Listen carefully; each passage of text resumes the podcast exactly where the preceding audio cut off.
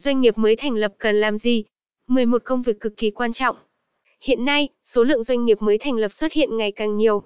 Tuy nhiên, doanh nghiệp mới thành lập cần làm gì và thủ tục thuế sau khi đăng ký thành lập doanh nghiệp lại là câu hỏi được các doanh nghiệp đặt ra nhiều nhất.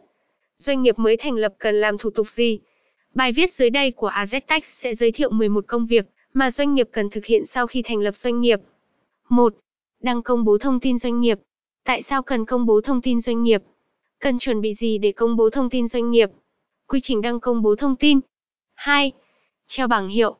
3. Mua chữ ký số. 4. Khai và nộp thuế môn bài. Thời hạn nộp tờ khai thuế môn bài. Mức thuế môn bài phải nộp. 5. Kê khai thuế giá trị gia tăng. 5.1 Nộp thuế theo phương pháp khấu trừ. 5.2 Nộp thuế giá trị gia tăng phương thức trực tiếp. 5.3 Thời hạn kê khai và nộp thuế giá trị gia tăng. 6.